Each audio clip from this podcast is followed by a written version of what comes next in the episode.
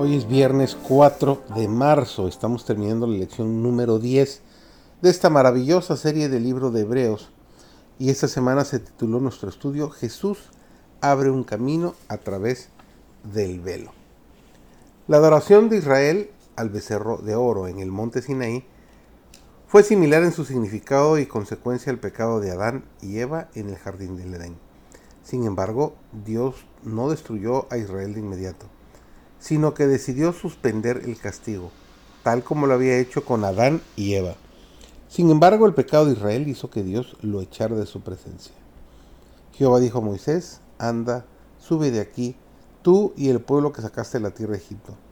Enviaré delante de ti el ángel, pero yo no subiré en medio de ti, porque eres pueblo de dura cerviz. Registrado en el libro de Éxodo, el capítulo 33, versículos 1 al 3.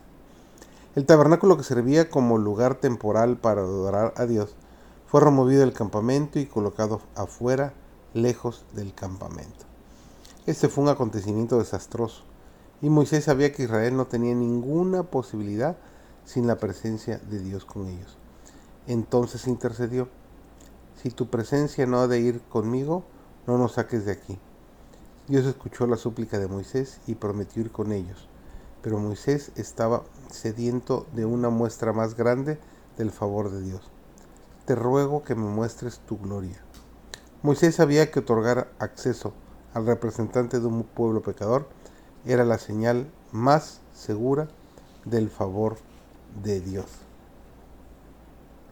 La muerte, la resurrección y la ascensión de Jesús fueron el momento crucial en el esfuerzo prolongado y sostenido de Dios por restaurar a la humanidad a la comunión con Él.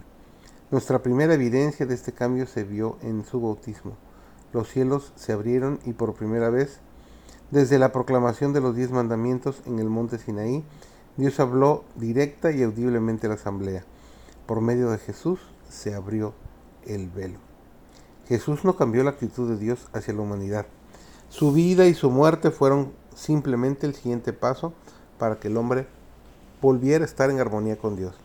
Por intermedio de Jesús, Dios proporcionó limpieza para nuestros pecados y los pecados de todo el mundo, y nos dio así la confianza para entrar en su presencia.